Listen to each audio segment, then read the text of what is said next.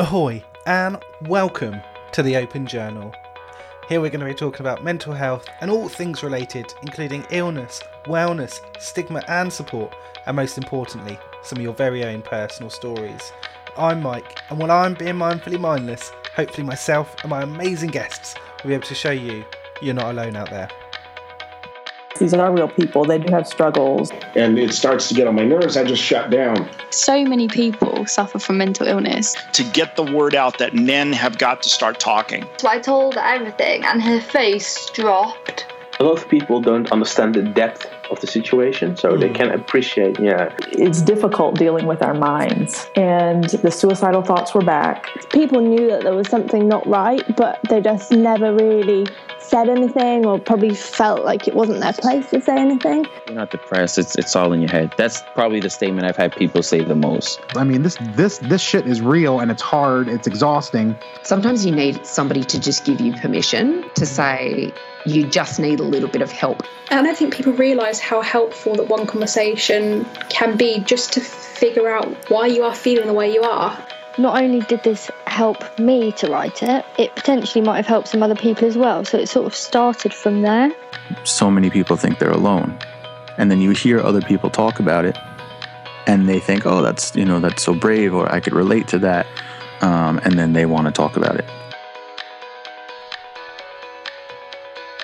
Hello and welcome to Open Journal. I hope you're well. Hope things are good for you here we are. It's been another fortnight. We have a new episode, and I'm delighted to say, once again, a brand new guest, Cara, is going to join us today. I can't quite believe I've managed to get up to kind of 230, 40 ish episodes, and I haven't sat down and had a conversation with Cara uh, yet, either on here or in real life, really. Like, although we've been in the same room together a few times. Uh, it's always been quite like uh, there's an event or a group setting or something like that. We've not really had a chance to chat. So this was really cool. It was really nice to have an opportunity to sit down and just have a conversation, hear a little bit more about Cara, about her lived experience, and all of the different things that she's doing. So, big thank you to Cara for making some time to come and sit down and, and have a chat. It really was interesting to hear a little bit more about her. I hope you enjoy this episode and the conversation that we have. And as always, if you feel particularly inspired by our conversation and would like to share your own experience or have a conversation, please do get in contact. Have a look on the website. There's information for potential guests there as well.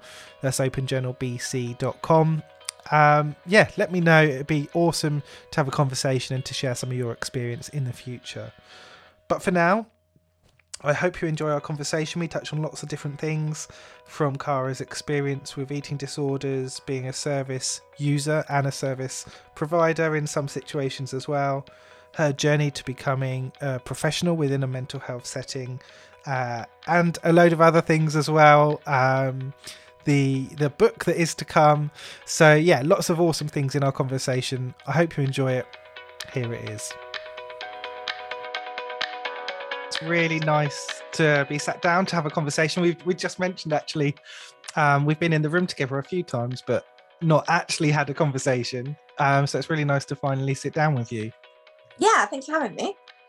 Uh, how was your how was your last couple of days, or how's the last week been for you? We've just had um, we're a week away, I think, from from time to talk day. There's lots of different things that have gone on recently. Um, so how's the last week been for you? Um, yeah, pretty good. I started a new job recently, so I'm still kind of trying to figure out what I'm doing. So I've been quite tired the last couple of weeks just from like trying to learn loads of new stuff, you know, like information overload and meeting a lot of new people and things like that. But it's really exciting. So yeah, I've had a, a pretty decent week, I'd say. Oh, that's awesome. It's always an exciting time, I think, when you're you're starting a new job or in a new setting. That kind of working out who all the people are, how you fit in. It's like a almost like a new identity opportunity, isn't it? Yeah definitely and because i'm in like a new role now as well so um i'm kind of yeah trying to like settle in. I guess like my professional identity's changed a little bit as well from from what it was previously because i've like retrained um as a therapist now and previously i was working as a nurse um so i still have my nurse qualification but i've just got like an extra one on top of it now so my role has shifted slightly so like my yeah i've worked in nursing for uh probably i think about 12 13 years so this is like a really big um, shift in kind of like how i identify professionally now so it's been it's been a really interesting couple of weeks trying to sort of settle into a different role It's really interesting because I think possibly one of the first times we might have kind of been in a shared conversation. I know I've seen a lot of the work that you're doing as a time to change young champion and a lot of work with with young people. And it feels like there's a real kind of journey, I guess, that you've been on with a, a mental health and wellbeing profession. Um, and I think that that just feels like there's been a lot of different journeys and different aspects to it as well, I guess. yeah definitely and like time to change made a, a massive impact on like how my career's panned out i think because i I, I worked in mental health like prior to um, starting to work for Time to Change, but I was like really, really private about my own mental health until I started working for them, and then that's what kind of gave me the confidence to start doing some more like to like set my blog up and do some more campaigning and stuff like that. And I've had so many like good opportunities professionally that have come out of doing that outside of my like full time job. Um, that they've like made a, a, massive difference to my life doing doing that job. So it has been a really interesting journey because i feel like i've kind of got like two hats on now. I've got my like therapist hat on and also my like campaigning hat on and i kind of switch between the two of them. Do you think because i feel like it's it's something that uh, probably a lot of people are really interested in or are imagining there's opportunities if they're in one of the two fields that you kind of uh, straddle with those two different opportunities where people see that oh i could also go and and maybe look at how i can be um kind of more involved in a professional sense with the career that you kind of you're starting on. Or maybe they're in that professional setting and thinking about maybe how they can share their own story. Like it's quite it feels like quite a lot to do both of those. Like how has that journey been? It is quite a lot. Um people people do make fun of me for like constantly working like all the time but i really enjoy both my jobs so it doesn't always feel like work you know? Um although sometimes i probably should give myself like slightly more time off than i do um but i don't think it's like that common for people to do both of those things like quite as much as i do. Um people tend to do like you're right like one or the other more so. Um i think there's it's not so bad now, I think. And I don't know whether that's because I work in a different service to the one I started in or whether like, you know, years have passed and times are just a bit different. But there is still like a lot of stigma that exists in mental health services in terms of like professionals having mental health problems, which is one of the reasons why I was really, really fearful initially of like anybody finding out that I'd had any problems with my mental health. Um, so I definitely don't I don't think it's that common for people to to do both those things simultaneously. But it's it is hard sometimes doing both i think because obviously like my main job is like a full-time job and it's quite stressful but i really i really enjoy it because i think i get to really like express myself in the campaigning work that i do so it's less I, I guess because i'm like in control of what i do and i don't do more so than perhaps like day to day that i am. I feel i guess like i i can be a bit more like um free with the decisions i make about where my career goes and things like that I get. Does it feel, in my mind as well, it's having that difference between, I guess, in your professional role, it's that um, you, you're kind of building a career and offering that support to other people, and there as a um, a provider in a sense. Mm. Um, but through the work that you do with your with campaigning, with blogging, and all the other things that we'll come on to, but that's a bit more of kind of you personally um kind of sharing your insights and your thoughts maybe more so than being like a member of a team offering that service as a provider if that makes sense.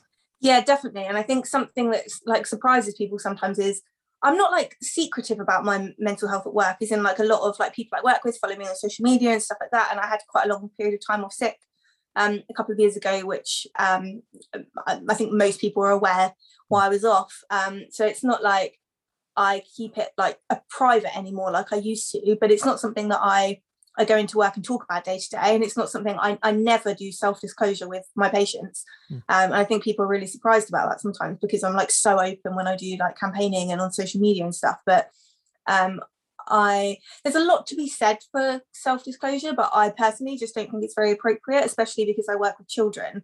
Mm. Um, I just don't think it's fair to be like putting my own difficulties like onto them. I just don't really think it's very um, yeah, very appropriate or like very professional necessarily. And I'm aware that that's my issue because there is a lot to be said for like appropriate self disclosure, but I just don't personally feel comfortable doing that. So I think it really surprises people sometimes to, to learn that actually when I'm in my like day job, I don't really talk about it very much at all.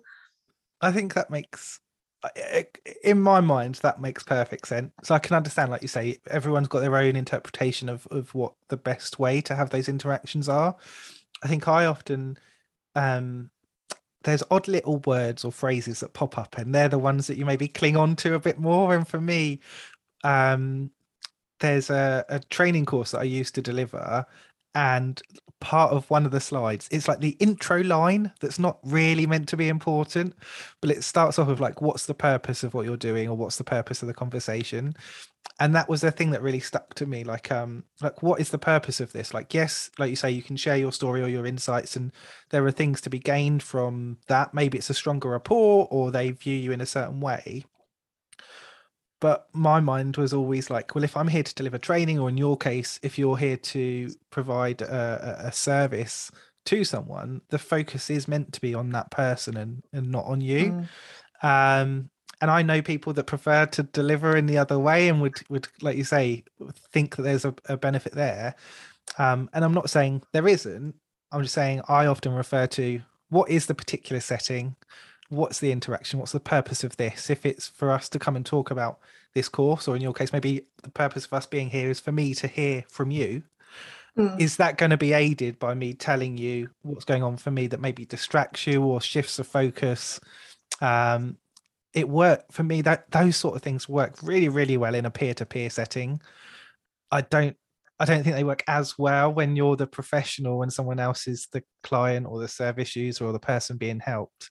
No, um, I agree. I agree. And I think I think particularly because of like my job where there is like a difference, there's, there's not just the the imbalance between like being a professional and a, and a patient, but also between like me being an adult and then being a child. And mm. I just mm. think like yeah, I just don't feel very comfortable with like shifting the focus onto myself in that situation because I'm there for them and not the other way around. But mm. yeah, I mean, I think I think you know appropriate self disclosure can be really useful in some settings, but I've also found like as a patient, I don't really want my professionals to do that to me either because, uh, like you said, like I'm there for me, and I don't think mm. that's selfish necessarily. I just think that I don't I don't really need to know about their personal lives or their histories or anything like that. And it doesn't matter to me if they've got lived experience of mental health problems or not. I just care if they're like good at their job and whether they're whether they you know care about me and my and my well-being and that's kind of the only things i'm interested in really so i don't really need yeah. to know anything else about them i think the most i guess the most i would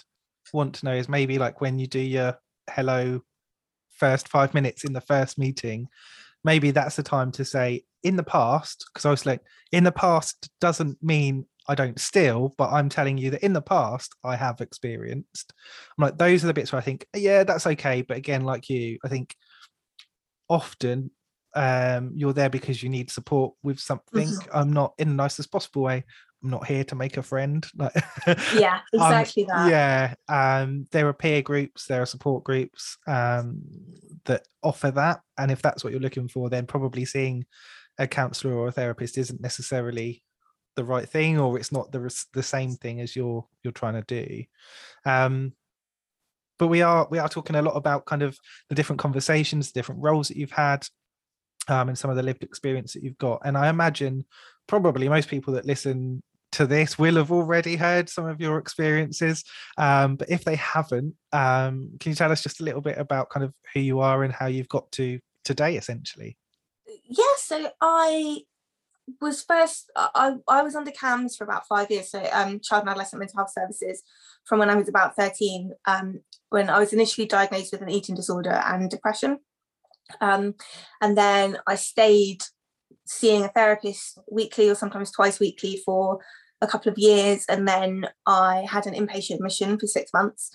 Um, and then I came back out and went under the community. And then when I was 18, I got discharged and they said, like, yeah, we think you've made like relatively good recovery. You don't need, you know, we don't need to transfer you to adult services. And then about two years later, I had a, a relapse of my eating disorder. So I went to adult eating disorder services and I had some CBT and I hated it and I thought it was the worst thing ever. And uh, I have, in hindsight, kind of um, realized that I actually uh, I just didn't get on with my therapist very well. I don't know whether she was a bad therapist or whether we just didn't really suit each other very well, but I certainly didn't really find any benefit from it. Um, so I then went back again about six months later and had a different course of therapy, and it was amazing. The guy was brilliant. It was a different kind of therapy, and I really benefited from it.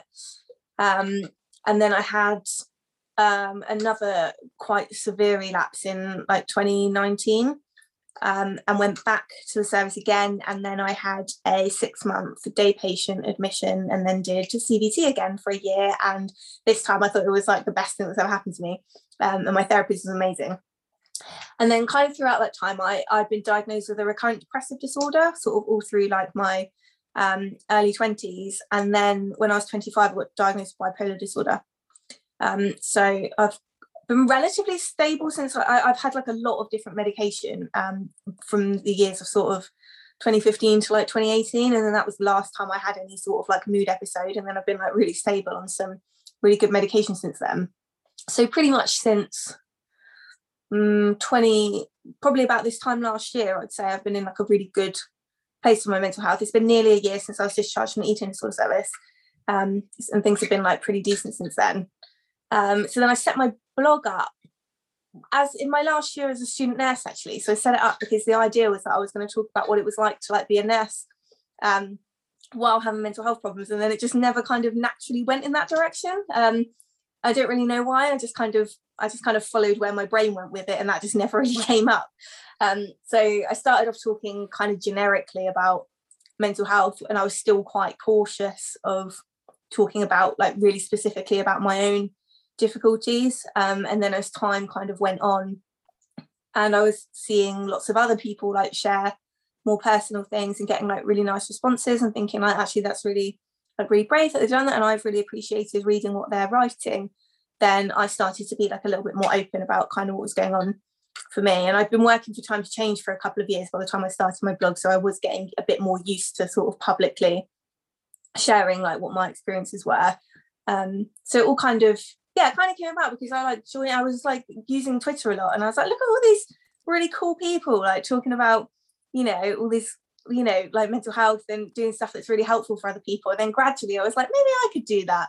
Uh, and I was so scared. So I, I wrote like a couple of anonymous blogs for Time to Change and uh, for like a couple of other um, blogs because I was like really, really scared of putting my name to anything. And then gradually, as the years have gone on, I'm just like, blah, and I just tell people everything now. now that I've kind of like broken that barrier down a little bit. It's a really interesting journey as well, isn't it? Like you say, I thought it's uh, that idea that oh, I started off with this idea and this is what the blog was going to be, and never quite went in that direction is is really interesting. Um, there's so many odd little bits in there. I think um, they're all conversations on their own. Like that idea of the transition from CAMHS to adult services is something that comes up quite a lot um, when we're talking to people.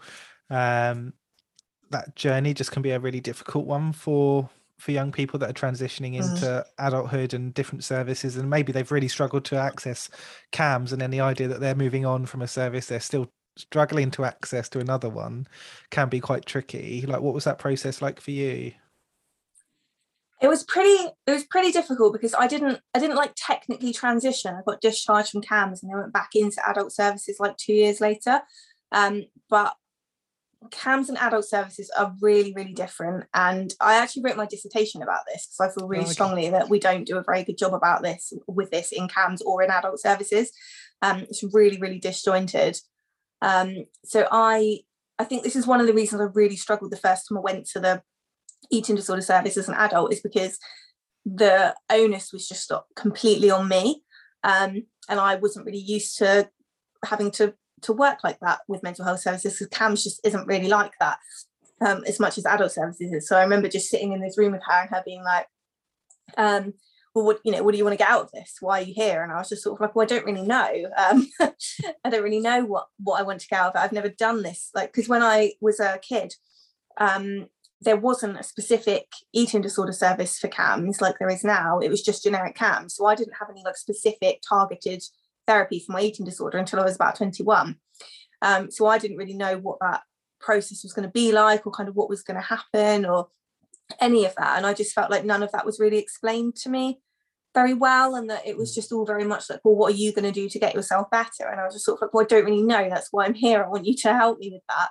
So it was really frustrating um, but i found when i went back this most recent time i responded really well to that approach of well you know this is your responsibility and you need to make sensible choices about your recovery because i think i'm a lot older and i've been in and out of services for you know eight adult services for about eight or nine years by then. So I was just kind of like, actually, it is it is up to me to make sensible choices and take responsibility for that. But I was 29, and that's actually that's a really different age to 21. You know, you do a lot of growth in your 20s, and um, it was it was really difficult. I think going from from CAMHS to adult services, even though I had that gap and I was a bit older when I went in, I just think I don't think adult services are necessarily very good at adjusting to the fact that someone who's 20 isn't the same as someone who's 40 and you still have a lot of um like mental growth to do when you're that age no thank you for sharing that because i think it's a really difficult process for for people to go through and like you say there's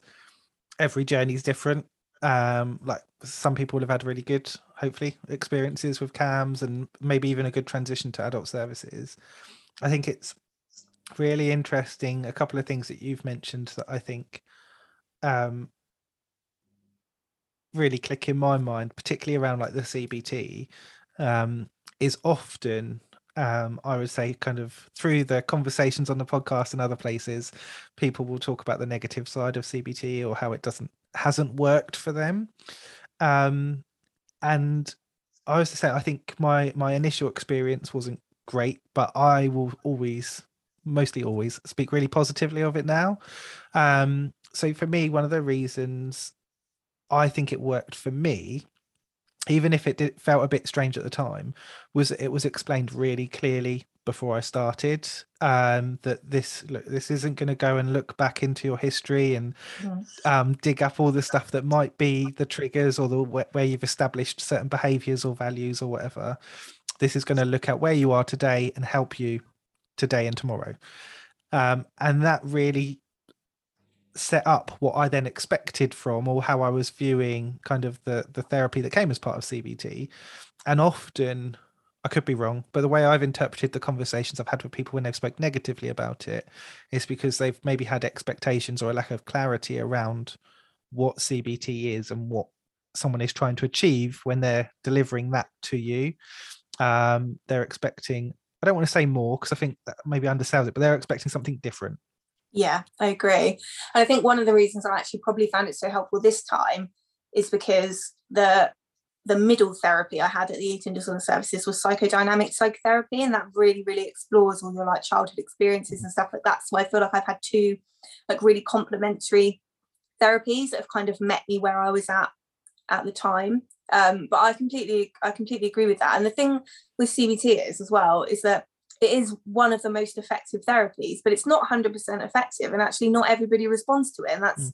that's okay but i think there's i don't think the nhs does itself any favors sometimes because of like IAPT services and things like that it it i think it gives the impression that cbt is going to fix everybody because it's like the most available therapy but actually mm. there's a lot of people that just don't respond to it because it's not for them and sometimes that might be circumstantial. So it might be actually it's just not the right time, it's not the right therapist, it's not the right environment. There's loads of reasons why it might not work one time and might work really well the next time, like my experience was and yours.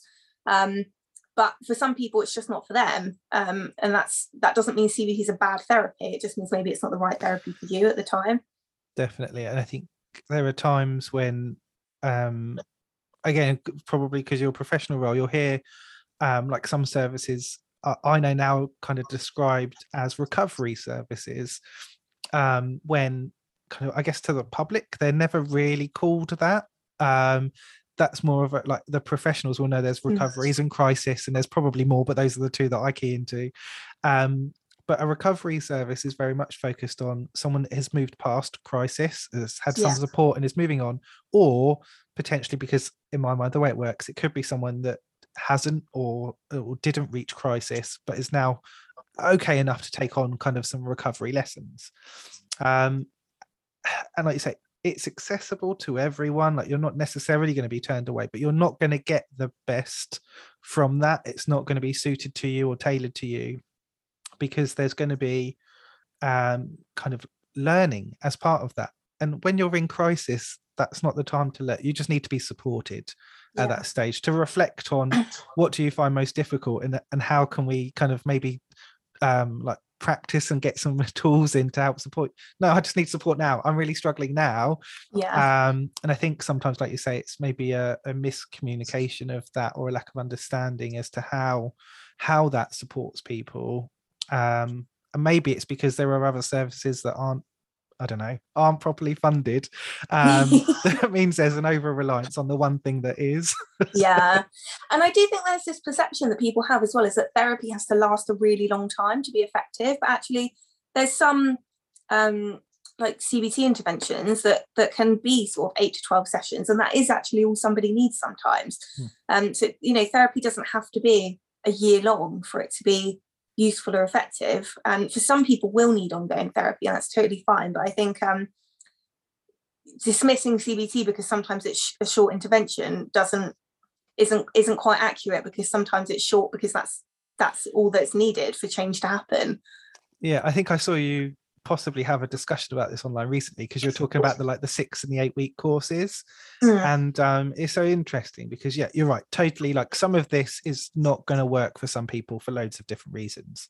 Um, but like the criticism of it being like a short period of time, I just think like you said, sometimes that's enough. And also that can be quite a lot for someone to take on like Mm. six six hours of information about things that we struggle with and potentially are not really talking about most of the time can can and can be quite a lot and i know i would say from my experience I got, at the time i didn't think it was that great um, because it took so long for it to really i guess like resonate or kind of Yeah.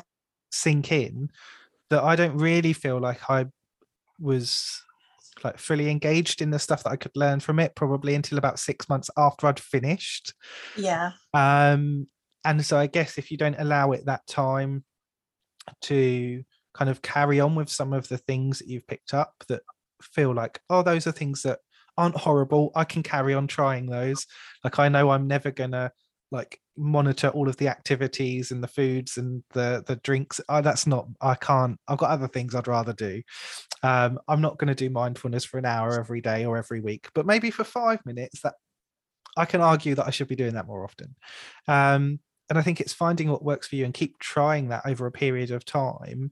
And that isn't you my mind is that you're not getting to the end of those six or eight weeks and then you're there. That's like okay that's the end of us giving you the information now you need to actually go away and try and use that. And the Yeah. likelihood is you're probably going to come back and access something else at a later stage. Um like maybe for some people that's enough but i think it's in my mind it's like once twice maybe three times um is probably what people are going to use especially if you've been through crisis. It's going to take a while to come out of that. It's going to take different types of support as well. Yeah, and I think what what one of the really important aspects of CBT is like the homework component. So actually, if you're having six weeks of CBT, it's not just six hours; it's actually you know six hours with a therapist, and then hours and hours of practicing skills outside of that. If you're if you're choosing to engage in it as it should be done. Um, so yeah, I think you're right. And there is a period of watch and wait after you finish your therapy to see actually now now you need some time to embed those skills and to see um, if you're still finding them beneficial. And actually, a lot of people do. Um, so obviously, like I'm a CBT therapist, so I am coming at this a little bit biased, and as someone who's really hugely, hugely benefited from CBT. Um, but I'm not naive to the fact, you know, it doesn't work for everyone, and it is. I think the NHS does use it as a sticking plaster because it doesn't have the funding necessarily or the capacity to deliver other more like longer term therapies but also i do get a bit on my high horse about people just dismissing it immediately because you know it does have the reason the nhs use it so much is because it's got a really really really solid evidence base and it has that because it works. Hmm. Yeah it's funny isn't it when sometimes i'm very aware that oh feel like i come across very basic uh, the things that are like the throwaway things are the things that usually work for me like the go for a walk mm, yeah that's quite handy for me i quite like, i do quite like a 15 minute walk yeah that's pretty good that helps me yeah. Um yeah like drink more lay down yeah yeah those all work for me as well yeah. Um but it is finding what works for you isn't it and going through and like you say if you if you don't give things a chance you're not necessarily gonna know and that can change over time as well particularly we've just mentioned the difference between services for young people and for adults. If you've used a particular service or treatment or therapist um and that hasn't worked for you it doesn't mean that in five years time um those services might actually be more useful to you now than they were than they were previously. Yeah. um i think there's yeah a lot of times we struggle to encourage people to come and see a gp or a doctor and uh, they have that negative first experience and it's a difficult battle then to get someone to go back if they've had that negative experience the first time um Yeah. I know through a lot of the the campaigning and the work that you do, you will have come across people that maybe had that kind of first negative experience. Um, like, are there things that you kind of encourage people to do or think about um, to to access support if they've maybe had a negative experience in the past?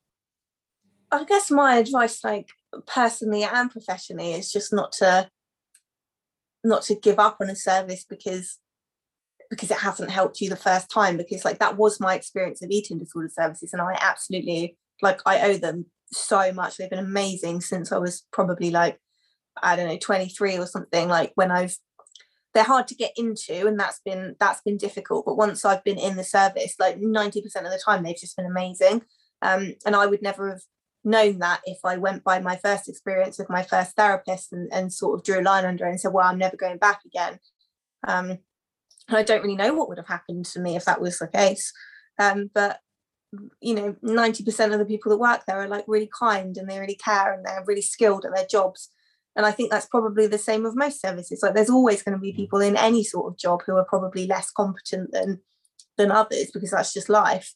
Um, and there's always going to be people that you don't get on with in life. Like you might have a really good therapist, but you don't really like them. Um, or you might have a therapist that isn't the best, but you do really like them. And and you might you might then find therapy helpful anyway because you've got like a really good relationship.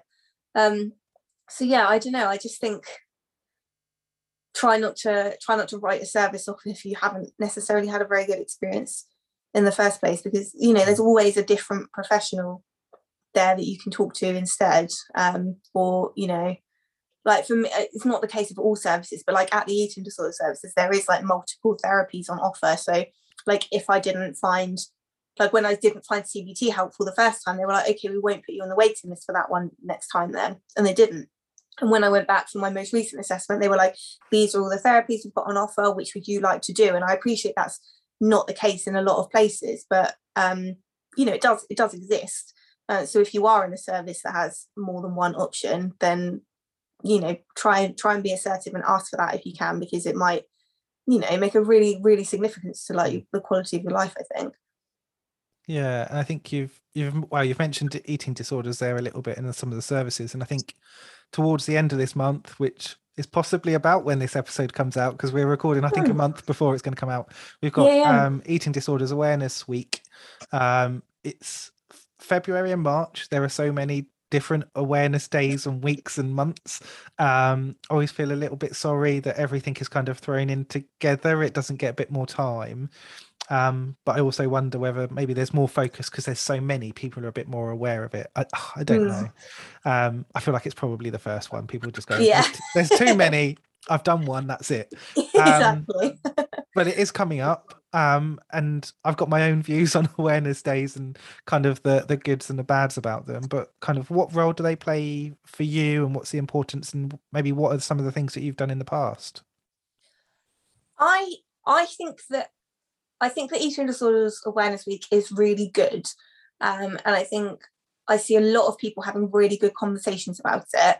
So I've done I've done a few things in terms of like just uh, like writing and like things on social media and stuff like that. This year, there's a, a couple of us that are doing um, a series of spaces on Twitter. and We've got some like really really cool guests that are coming on. Um, which we'll be like announcing in the next couple of weeks. But it's, it's like a really exciting lineup of people. Um, so I'm really looking forward to that. But I guess I think probably where it falls down is that there's not probably enough conversations being had about like different types of eating disorders or like different problems that sort of come up when you have an eating disorder. So, like to be fair to Beat, last year they did it about binge eating disorder, but I think the problem is is that n- no one's really interested in talking about anything that isn't anorexia. So, like the media didn't really pick up on it particularly like they do with stories about anorexia and there was a lot of stories about anorexia over the lockdown which in the news which i like did quite a lot to do with the media around that and then uh, you just don't see the same like they no one's really interested in other eating disorders which is a real shame because those are the ones that would benefit the most from the awareness because they're so like stigmatized or misunderstood. Um so like this year's theme is about gps and i think that's a really good one because I think your contact with your GP can kind of make or break whether you get the right treatment a lot of the time. Uh, so I think that's a really useful topic. But yeah, I just I worry, I suppose, not for any fault of anybody that's campaigning, but just that the wider message doesn't really get very far when it's not about a topic that you know the rest of the world thinks is very interesting. If that makes sense. Yeah, totally. I think it's it's a difficult one, and I always feel like I kind of um end up saying the same thing I think about awareness days because I don't think my views massively changed for about well, over five years. of, um, I just think they're so important. I, I think um, there's so many positives. Like there's a couple of negatives, and they are quite big negatives. In like you say, there's um, maybe a lack of progress, uh, and to me, that's kind of what what you're talking about is that jump from um, sort of initial awareness to I, I say it's, it's awareness days are great for awareness, but they don't always lead to education, which is like Yeah. the next step that we need now. Or Um, action. yeah, action would be good. action would be good.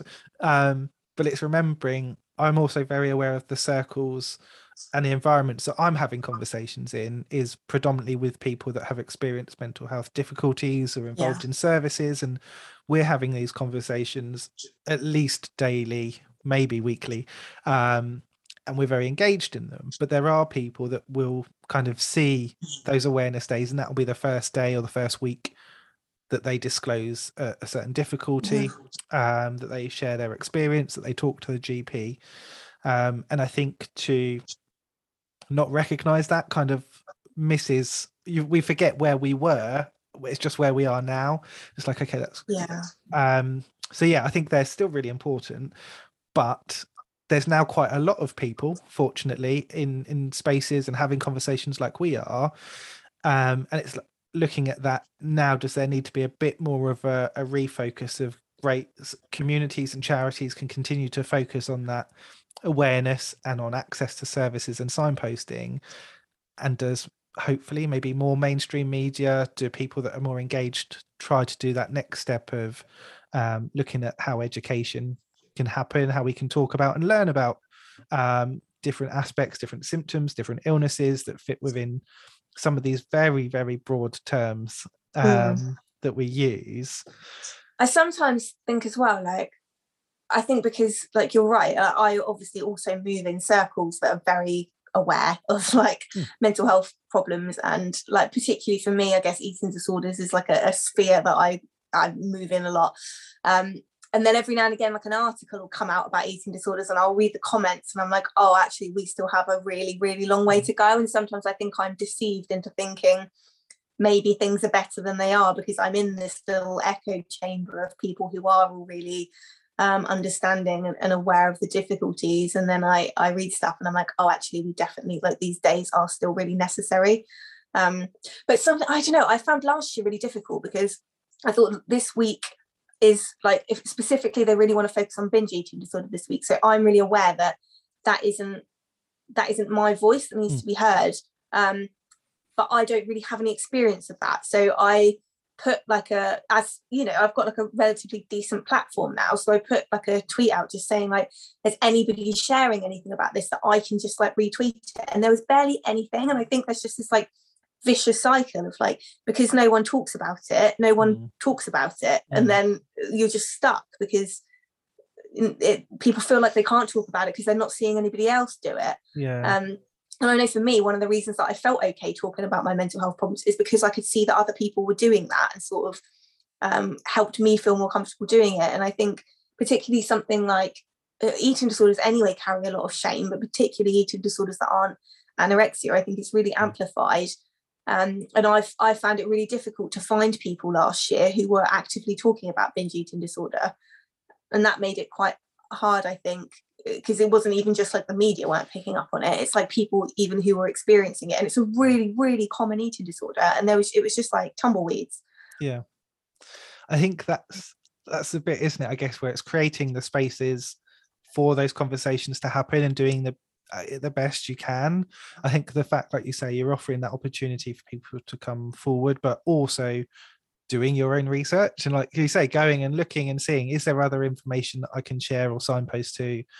I'm happy to have these conversations, but also where that's not my experience. So I'm not Mhm. going to sit here and speak to you for like an hour about it um, or go into loads of detail.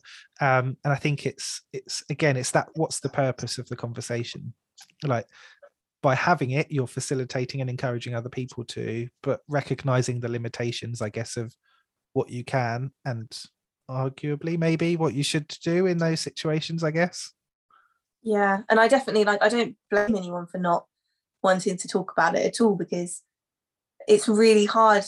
It's really hard talking about things even when you see other people talking about it. So to be like one of the first people that you know or the first person that you can see around you being somebody to talk about something that you know inherently carries a lot of shame and a lot of stigma. Like i don't think i would have been you know brave enough or, or wanted to kind of put myself forward for that. So i was really i was really unsurprised that there wasn't many people that came forward for that but i thought it was a real shame because it could have been a really um a really good you know experience for like learning about something that a lot of people don't really know very much about and it just didn't really sort of get picked up anywhere so it's yeah i think like a like it's a really really important week but i just wish that it it reached a wider circle than it does Mm. Yeah, that's the bit where, like, it's- yeah, it's just that gap, isn't it, into that next Mm. stage. I think there's, um, like the really important work that we're seeing charities do, like you mentioned, Beat.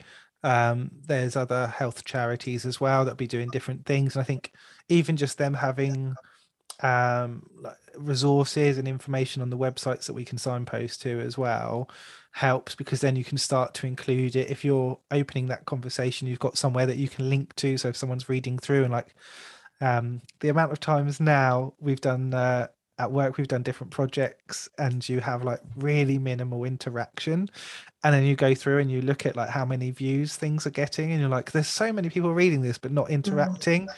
And i think that really shows how important it is to include like links and signposting to things because there's like a, a huge percentage of people that are viewing this but not kind of directly interacting with you. Um yeah. I guess to try and put a question to that um is as you've kind of we've mentioned that dual role before like are there times when you feel maybe more responsibility as someone sharing your story and your um your life online to include information or signposting because there's kind of that crossover where some people do also know I'm a professional in this field. Mm. I'm not um, I don't want to say just because that's not fair, but I'm not someone that's kind of sharing my story and only my story and I do something else. This is also a professional role that kind of overlaps. Um, yeah, sometimes, but I think a lot of that is to kind of like preserve my own well-being as well, because like a, lot of people come to me for advice about sometimes about like their own experiences of like I don't know, um, I've got an eating disorder and I don't know where to go, or like my child's really struggling with their eating, what can I do that's helpful?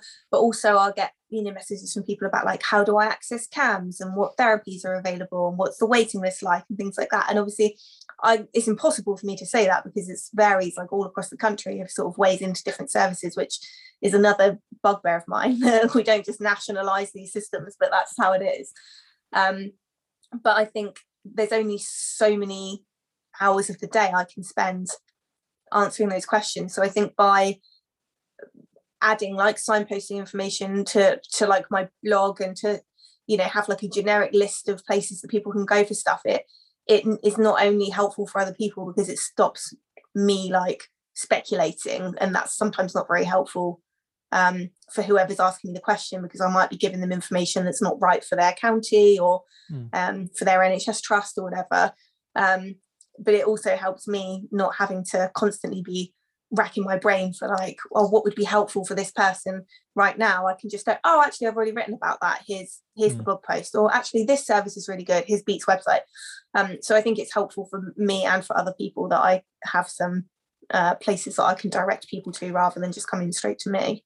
I think it's like you say, it's that balance, isn't it? I guess of you want when you're sharing your story online to be very focused in on I'm I'm sharing this, I'm being very authentic, and this is what it is, while at the same time kind of keeping in the back of your mind um those other things of the professional side of the signposting of making sure there's good links for people to follow and, and managing your own well-being there as well. I guess i think of that journey you can go through i guess as someone sharing their experience of the first times it's very it's very raw um and those are times i think when it's very difficult. Maybe it's not always possible for you to include signposting and that's a lot to put on someone that's sharing their story for the first few times not just the first time but the first few times that they're Yeah. sharing it. Um and i think it's only when now when i have the opportunity to speak to people that regularly kind of are engaged in that space where you can start to talk about signposting and the importance of it. Um, but if someone is kind of sharing those those stories or those experiences f- um, for the first few times signposting can be quite a lot to think about and take on and i'm very aware. I think when i started like it was literally this is this is my notebook but it's on a computer. Um like there- there's no signposting there's no um spell check there's no like just this is what's going on. Um and i think yeah i'm very mindful that there's been a few conversations now we talk about signposting and that's really good but it's not always possible and, and that's completely okay. Um but you also talked about there kind of the importance of looking after yourself and i think that's quite a nice thing as we kind of start to come towards the end of our time is to think about how we and how you i guess um look after your well-being as someone like you say with a, a, a full-time career um, that is obviously going to have its own stresses and strains because one it's a job uh, and two because it overlaps with your lived experience as well which will be kind of part of why you're interested in that and why you're so good at it. Um, that's going to come with its own impacts on your well-being. And then you've also got as we said this other side where you're sharing a lot of um, conversations and lived experience through your blog but also through other work. I know um, your i don't know if your book is published or about to be published um, you've um, been in news articles you've been on tv there's lots of work that's happening to share your story. It's it's not a case of sitting down and writing once a week and you've blocked out that time and that's it. Um, there's going to be lots of kind of time impacts and management impacts. Um, how do you or how do you try to um, kind of support your well-being with all of those different demands on your time Um, I've definitely got better at it as time's gone on, I think, because I used to just say yes to everything. And for two reasons. One, because I felt really I don't I don't want my like social media and stuff to be like one way communication, but sometimes it has to be because I have like an audience that's bigger than I can keep up with having somebody like a you know one to one conversations with Hmm. people all the time. Um, but obviously the whole reason I like set up my blog and and run my like social media like I do is because I want it to be helpful for people. Um, so I used to just respond to like every question that asked me like any sort of advice about anything or um you know make a lot of make a, a, a lot of time for for finding things out for people and stuff like that um and also because i thought because i'd had a lot of good like opportunities that had come out of doing stuff like that. So there was two reasons really that i used to just say yes to everything because i was like well this will be hopefully helpful for other people but this might also be good for me and like you know my career and um my you know my life in general. Like these would be you know good opportunities for me. And then as time went on i was just like this just isn't sustainable anymore for me to be doing this. So that's one of the reasons like we were just saying why i um have like a, a page on my blog that has like signposting on it and stuff like that so that if people do ask me stuff i don't like to i try really really hard to still respond to all messages i get asking for stuff but sometimes it is just a blanket. These are some really good places to go for advice. I'm not able to give that to you right now. Um but also there have been a few like professional things that have come up where I've just said like, you know, I just don't have the capacity, either mentally or or physically, you know, have the time to be able to like commit to doing something like that at the moment. But you know, if something comes up in the future, please let me know and, and I'll see what I can do. And just had to accept the fact that that might mean that I never hear from that person again, and that's kind of up to them. But that I can't put like my own health on the line just to keep saying yes to everything that like comes my way because it just isn't sustainable to to run like that. Um, so saying no has been like a really, really um, a really key thing for me. And not also sometimes I don't just say no, but I'll just be like, not right now. Like you know, I'll, I'll come back to you, or um, you know, I'm free in six weeks. Maybe we can arrange something then or whatever. So that's been probably the most important thing. Um, is just setting myself some like really clear boundaries about what I can and can't take on. And that's made a, a really big difference. And just taking time off when I need it. Like sometimes I used to do this thing where like I'd book annual leave specifically to do like campaigning jobs that had come up. So I'd just be taking holiday from one job to go and work at another job. And then eventually I was like, I'm so tired all the time because a lot of like my whole job is talking as well. Like I'm a therapist, I talk all day, and then campaigning is basically just talking. So like I'd literally just be talking constantly, and then I'd get home and I'd be like, oh my god, I'm so tired. I never want to talk to anyone like ever again. And then I'd do all again the next day.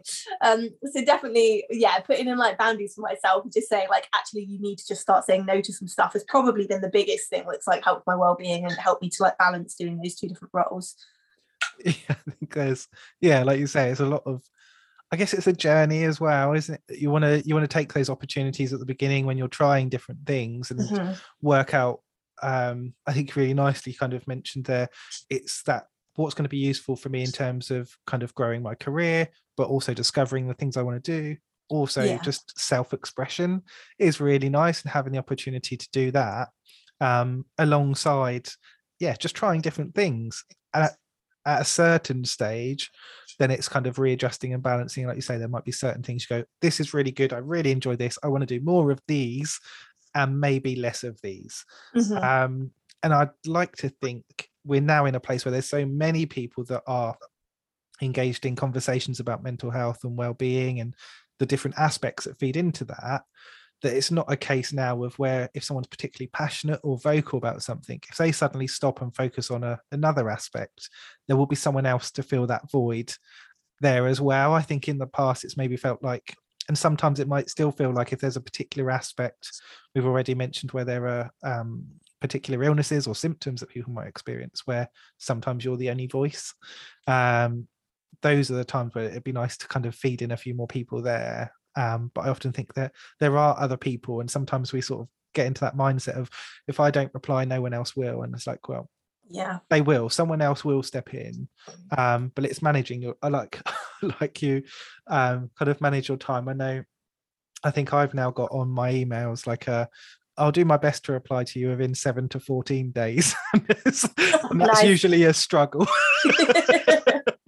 um, but it's managing those expectations, isn't it? I think there's a, Mm. like you say, you facilitate so many great conversations and share so much great information. People naturally kind of want to engage and have conversations or hear what your advice is, but trying to balance that off with the the the time that you have and the other roles and responsibilities, I think is is a difficult one. And I guess particularly now where we're seeing people um, across dual roles, um, where you're not um, like a full time, uh, I don't know what you would be called, um, like an online campaigner, I guess. Um, like that is not your full time role, so that's also going to limit your time. And even if that was, there would still be limitations to what you could do. Um, so no, a, a big thank you to you for coming on and sharing so many different aspects to the work you have done and will be doing. Um, I did mention there, I think you've got a few things coming up that'd be really interesting just to mention. So along with kind of the links um, for if people want to find out about more uh, about you and the things that you're doing, um, I think you've also is your book released or about to be released? Uh, I've got a copy of it, but it's not officially released yet. It comes out on the 21st of April, but it's available for pre-order now. Oh, so it's, it's pre-order. Okay, okay. Yeah, it's buyable, but it's not gettable. Yeah. Oh, that's fine. That's perfect.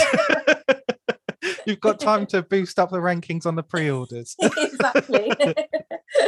Um, so yeah, if people want to find out a bit more about you and about the pre-orders, um, where can they go to find out? Um, so on Instagram and Twitter, my handle's just at Cara Lisette, which is my name. Um, my blog is Cara's Corner, so it's just caras-corner.com. If you just Google Cara's Corner, I come up. Um, and my book is called Eating Disorder Recovery Journal, and it's like a, um, an interactive self-help book for people with eating disorders. It's got lots of um, uh, like writing prompts and like creative activities and colouring pages and lots of um, nice little activities for people to do.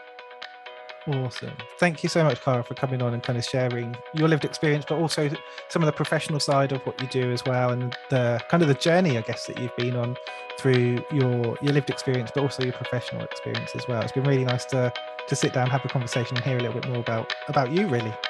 Oh, thanks for having me.